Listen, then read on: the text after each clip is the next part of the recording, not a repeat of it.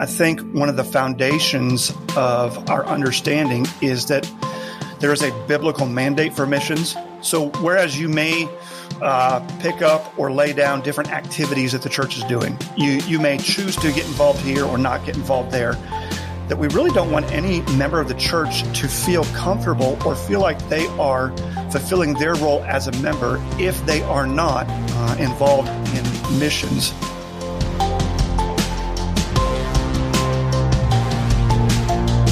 Welcome to the Missions Pastor Podcast presented by One Child.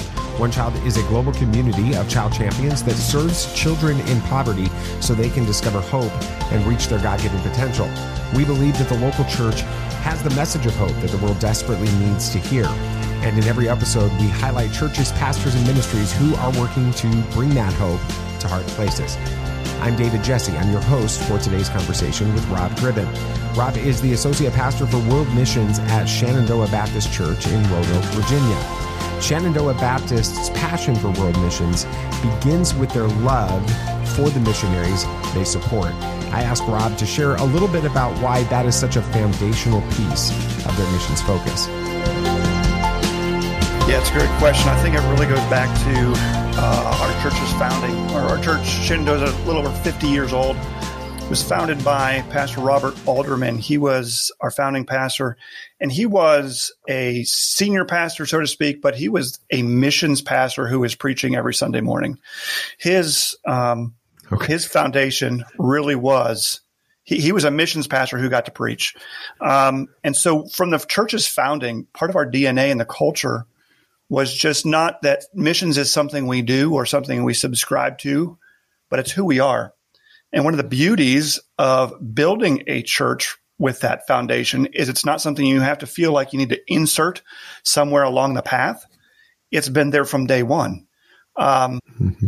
As a matter of fact, uh, we, we just recently uh, digitize some sermons uh, from Pastor Alderman. And I was listening to one just the other day from, I think it was 1998. So some 24, 25 years ago. And he was preaching through a series and he said, uh, now I'm going to take um, about a four week break from this series and, and pick it back up because our missions conference is coming. And I'm going to take the next four weeks, Sunday morning and Sunday night to preach through missions conference readiness for our church, for our church's 24th wow. annual World Missions Conference. So the church from the beginning had a missions focus, but then 24 years into it, we were still taking eight sessions leading up to our missions conference to ready ourselves for missions. And so I think just that foundation has been so mm. well laid that it's it's it's part of who we are. It's uh, it's part of our our DNA, our culture, as I said. How do you think that that has made the missions efforts of Shenandoah um, more effective and um, not just for the people that you support on the mission field and the and the organizations you partner with um, around the world, but for your members and for the people? Why? How do you think that that central focus on missions has mm. made things different than you would experience it at, maybe a church with a different focus or a different approach? Great question. And I think the answer is because if we're doing our job right, then every Shenandoah member understands that missions is not optional. I think one of the foundations of our understanding is that there is a biblical mandate for missions. So whereas you may uh, pick up or lay down different activities that the church is doing. You you may choose to get involved here or not get involved there.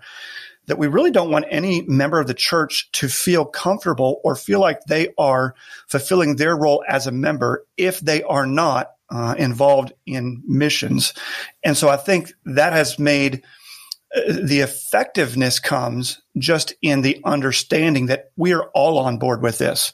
It's not a take it or leave it the reason God has established the church and the reason why we exist is to proclaim his name among the ma- nations where his name is not yet known. And so that's an all in everyone on board, not a take it or leave it cafeteria plan option for, for our members. So because of that, and because it's not an option, it's just, it's part of who you are as a church family and how you've set those expectations for every member. Um, Shenandoah has created or developed, I guess, uh, um, and refined over the years a a process that you guys bring members through in order for them to go um, deeper in missions and engage in missions. Tell me a little bit more about that process and how that works. Yeah, it's it's both structured and organic somehow at the same time. Mm-hmm. Um, and so, because no one is coming to into the process from the exact same place with the exact same background with the exact same understanding we need to have avenues through which they can onboard that meet them sort of where they are and take them to the next step i think foundational to everything and, and i I think these have gone out of vogue a little bit, at least in this part of the country, but I'm so glad that, that it's still a staple here, is our annual World Missions Conference.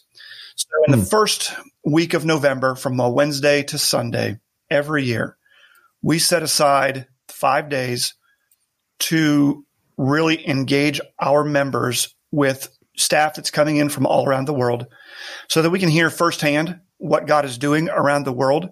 We can be reminded of our own responsibility and the biblical basis for world missions.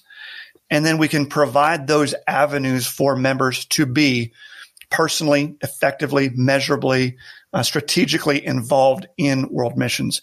So how do I go from a church member in the pew who's never heard of missions to being a, a, a member of our mission staff? Well, it, it starts out and, and we, we, we kind of walk each of our members through five metrics. Um, five metrics of involvement in world missions. The first one is knowing. Um, I'll give them to you all up front. Knowing, praying, giving, going, and caring. So knowing is number one. We want every member of our church to know what God is doing in world missions, know the biblical mandate, know the names of our mission staff, know their needs. There has to be a head knowledge of what is happening before the will can get activated. So we want to know and we have to dedicate ourselves to the knowing because there's so many distractions and so many other things out there. So we set aside time to know what God wants us to know about missions. The other aspect of involvement is prayer. We want every member of our church not just praying the God bless the missionary prayer, but having in their hands specific, up to date, real prayer needs as they're being communicated to us off the field in a timely way so that we can be actively praying for real needs right now. And so we have publications to that effect that monthly help us in our praying. So our members are knowing, they're praying. The next one is giving. Um, and, and we can talk about this uh, maybe in, in just a minute, but every member involved specifically, tangibly to the giving as we are sending our mission staff to the field. We also want them to be involved in going, providing opportunities on a short term, an extended stay, and, and maybe even a career or a long term avenue. The last aspect is, is caring. We want to be caring specifically for our missionaries. Of course, you have to know them before you can care about them and care for them. But as each one is knowing, praying, giving, going, and caring, their missions IQ goes up. Their heart is involved because whatever we're exposed to, we're an advocate of. And so the more we're exposed to missions, the more we're personally an advocate of that and the more we want to be involved. So there's mentorships that can take place. If there's a young person um, who says, you know, I, really feel God might be leading me toward missions, we paired them up uh, with a veteran missionary or with a member of our missions leadership team here who can interact with them as they, they go. I love to be involved as um, those students are looking at colleges and looking at, hey, what should I study? I had a conversation with a young man a couple years ago saying, I feel God might be calling me into missions. What should I study? Uh, how, how do I prepare myself for this? Um, that involvement early on, I think, is important. Um, and then as they go, being very intentional with them every step of the way to help them make decisions that keep us in close proximity to where the church is being led by God to be involved and exposing those opportunities to a prospective missionary so that they can be tailoring their preparation accordingly so that when we're ready to send, they're ready to go. And you mentioned that that middle uh, element is is giving, yep. and you want every member of the church involved in giving. And you know, in the Southern Baptist um, world, that's a, there's a huge tradition um, and and history of doing that through cooperative program, through these Easter offerings and Christmas offerings, and lots of denominations and churches do that mm. kind of thing. Well, how is what you do taking that a step further? Shenandoah has employed uh, a faith promise approach to world missions giving since the beginning. And over our, our tenure, God has funneled through our church over $20 million toward his work around the world and world missions. When I came to Shenandoah, faith promise was a brand new concept to me. I didn't understand it. I, I, so what, what is, I, I know what faith is. I know what a promise is, but how do those go together toward giving to world missions? And quite simply, every year at missions conference, we ask our members to not make a pledge to the church, but a commitment between them and the Lord that as the Lord provides in the year to come, that they will allow the Lord to funnel through their hands a certain amount of money toward his work of world missions in the year to come. So it's not a, a pledge to give. It's much more of an offering of faith to receive. Hmm. I have to, I have to believe this, that if missions is God's work, then the resources to accomplish that mission are God's responsibility. So then how is it that I get to be involved? Well, I never personally want to limit my involvement in missions to what I can afford. I think God is able and willing to do far more through our members than what we can afford on paper or budget in a in any given year. Um, oftentimes, uh, Second Corinthians chapter eight is used as a uh, a scripture we go to to help us understand some of what faith promises. In the Corinthian church, there, uh, Paul says, "For I bear witness in Second Corinthians eight three that according to their ability, yes, and beyond their ability, they were freely willing." A couple of parts of that verse strike me. First of all, you have to be willing. So don't ask God to give you money toward missions if you aren't first willing to give what you do have. God, I'm willing to give more than I have, but first of all, I have to be willing to give what I do have. And so I want to give what I have, but then I, I want to say, God, the world is a big place. The need is great. And I don't want to limit my involvement to simply what I can afford. So I want to pray, Lord, in the year to come, either through income I wasn't expecting or savings that I wasn't intending on having, I mean, who saves these days, right? What what costs less than we thought it would? Um, but savings that I, you know, I, I didn't have to spend what I thought I was going to have to spend. That God, in the year to come, I'm praying that you would provide X number of dollars through me for your work around the world. And we have hundreds and probably by now thousands of testimonies of God's people here saying, you know, the Lord laid on my heart a certain amount for the year to come. And I wrote that down, not knowing where it would come. And by the end of the year, God provided through what I had and then beyond for his work. And listen, as God does that, and as he proves himself faithful to that, it is a avenue of rejoicing, but also giving glory to the God who chose to use us to provide for his work above and beyond what we were able to give, but in accordance to what we had faith to receive. And it's just an amazing way for us to participate in his work around the world in missions. Mm-hmm. So, what has it been like for the missionaries um, and those ministries that you support to experience this kind of engagement from Shenandoah, not just on a financial level, but on so many other levels from praying to going and serving and all of those things. What's that result been for uh, those those uh, missionaries and, and ministries you support? Yeah, it, has been tremendous in the sense that we are always hearing, I, I often am hearing how much of an encouragement it is to our mission staff when they are receiving from our, our church members notes of encouragement, emails, hmm. texts that aren't funneling through the missions pastor's office, but you know, based on where they are in the world and the availability of communication there and the openness that they're able to receive, I mean, you know, back in the olden days where you could write a letter to a missionary and three months later they may or may not receive it, I can literally pick up a phone, send a text through Signal, through WhatsApp, through different communication platforms, and instantly I can hit missionaries all around the world. And because our people know the missionaries and our missionaries mm. are on first name basis with so many of our church members, that care and that communication can be constant. And the, the, the needs that they are sharing back and forth.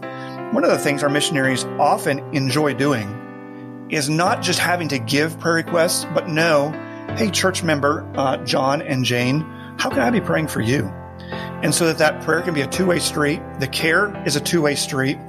And so that allows the missionary to really feel part of the church family and feel like they are able to contribute in care to the family, not just be the recipients of that care. So I think it just builds that relationship, that friendship, quite honestly, um, that's more than just a nameless or faceless, hey, here's our missionary that we're, we're supporting this, this week or this month. It's a friend. It's a, it's a co-laborer, a partner in ministry, and that, that means a lot. I love how Rob reminds us that the more we relationally connect the people in our churches with the missionaries the church supports, the better our churches will become at caring for those missionaries. It all comes down to relationships. We'll get back to our conversation with Rob after this brief message from One Child.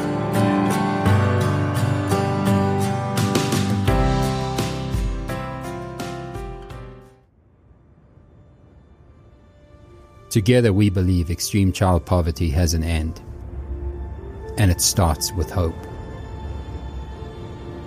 Hope is a vision for a better future, a way to get there, and the courage to try.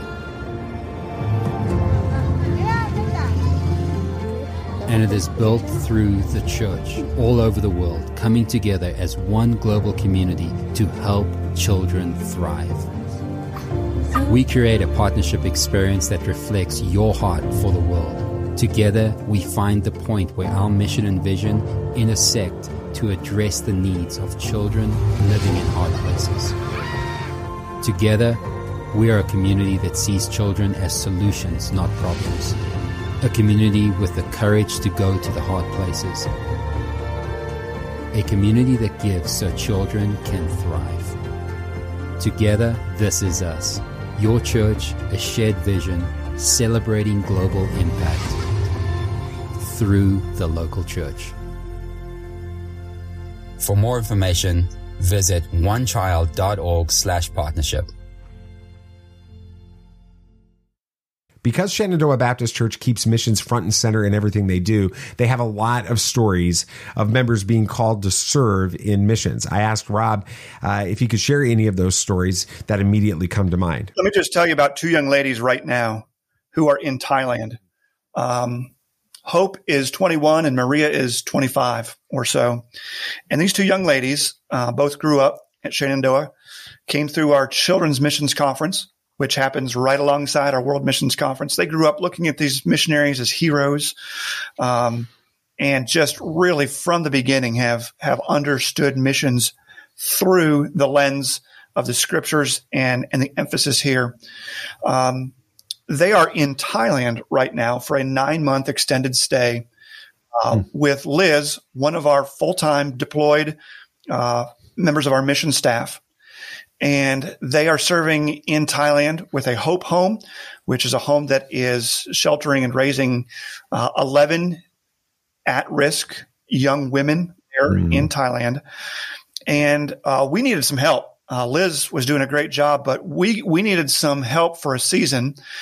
And I approached both of these young ladies who had evidenced before, hey, I feel like God may be calling me to, to world missions. Uh, Marie was actually teaching at our Christian school here, teaching second grade. Uh, Hope, a college student. And, and as I approached both of them, I said, listen, I know that you already have career paths sort of in place. You're going to school, you're, you're teaching. There's an opportunity here in world missions for a, about a nine month experience. Um, I wish I could capture their response even to the invitation. Just so excited about the opportunity to be able to go for years and years, mm. sitting and hearing and being willing, and then to, to be tapped on the shoulder and said, you know what? Having seen how God is at work in your life, I'm wondering if, if now would be a time for you to, to go. And both of those young ladies are about halfway through that, that deployment right now and serving and doing a fantastic job on the field. In addition to that, we have a, several other couples serving in uh, limited or creative access places around the world right now, having grown up at Shenandoah, been called to missions from Children's Conference, and now serving in some of the most difficult places around the world. So whether they come in and they launch out or they come in and just tell me, I had no idea what missions was until I came to Shenandoah. Uh, we've just seen God really use our missions emphasis here uh, in in really strong and powerful ways in people's lives. What's that like for you as a missions pastor when you can look out at the congregation led by the Holy Spirit and say, this person and that person and that person has expressed that God may be calling them to missions, which is something that we don't hear as often in churches anymore. And then you can also tap them on the shoulder like you did these two young ladies and know that they're probably going to respond and you're going to be able to deploy them for a season like that. What's that like for you as a missions pastor? So the, the, the Bible answer is, oh, it's wonderful. It's great. It's awesome. I love it. It's exciting. And that is true. The other side of that reality is it scares me to death because I've got young people coming to me and saying, God wants me to go into missions. And if I'm not careful, I'll think hmm. that it's my responsibility to get them there. And I start mm. thinking of, oh man, okay. So we got the, we, we got the, we got the parent aspect. Is mom and dad on board? We've got the, the finances, the preparation, the, the logistics of getting a young person or a young couple around the world. And you start feeling overwhelmed and thinking, how is this going to work? It's both, but it's also something that we set up very early on. I, I love telling parents this at our missions conference every year. Our kids start in with us and then they get dismissed on that first night. And you just see this massive herd of kids leaving the main session to go to their children's missions conference session. And I tell parents this every year before they go. I say, mom and dads, if you are unwilling for your children to be called into world missions, then this is a very dangerous place for you to be sending them. Please take them home now because we are going to be challenging them from day one to be planning to go, but willing to stay. And we set that up as a expectation or just as a mindset, then it's no surprise when these young people start coming back and saying, man, I'm planning to go. I mean, I'm, I'm willing to stay, but I'm planning to go. So it is exciting. It's overwhelming. And, um, and it's an opportunity every time for us as a church to depend upon the Lord because God says, pray the, the Lord of the harvest to send forth laborers. And, and we've always done that. But over the past several years, we, we've just been in an increased season of that, praying for the laborers, praying for the laborers. Well, guess what? God answers that prayer. Go figure. He's all about laborers. And so right now, we've got laborers in different phases of preparation, launching, ready to go. And, uh, and it's a lot of work. It takes a whole church to be on board with that. But boy, is there, is there excitement when we see God calling from our church. God, you, you stepped down into our church and you found within our family those that you wanted to take your message to the nations of the earth where your name is not yet known. How awesome, how humbling, how overwhelming is that prospect? And um, he's just been good enough to allow us to see that. So, if you could give any advice to maybe a missions pastor or even a senior pastor uh, of a church that they want to become radically intentional about missions as part of the DNA of the church, not just another ministry within the church or another focus of the church. What advice would you give that pastor, that missions pastor? It has to start from the pulpit. If the pastor has delegated missions to an associate pastor or to a missions pastor or a missions committee or missions director, in the same way maybe that you delegate, hey, we've got a children's or a nursery director who's going to oversee that ministry. We have a student ministry pastor who's going to oversee student ministry. We have a uh, a women's director who's over going to see women's. Oh, and we have a missions pastor who's going to oversee missions. If it's delegated, if it's if it's a program that the church endorses but isn't foundational and preached from the pulpit, then you will get your segment of the church who's real interested in missions or who comes into the church um, already having that background, but until it is regularly, systematically, preached from the pulpit, it will never catch on church-wide as being the foundational, biblically mandated purpose for which the church exists. And I, I can't stress that aspect of enough. It's got to be something that is preached regularly from the pulpit, uh, or else um, you're fighting an uphill battle there.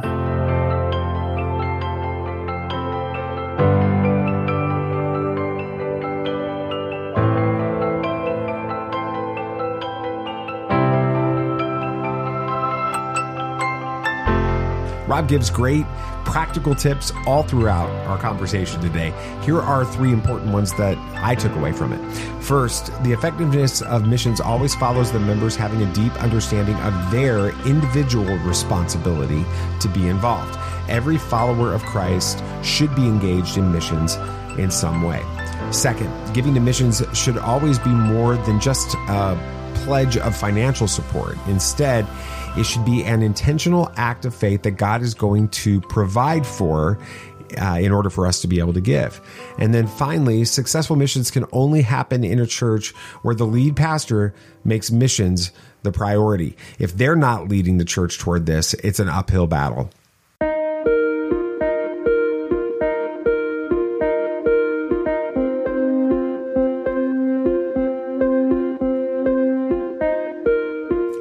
Want to thank Rob for joining me on this episode of the Missions Pastor Podcast. If you'd like to learn more about Shenandoah Baptist Church, go to sbcfamily.org.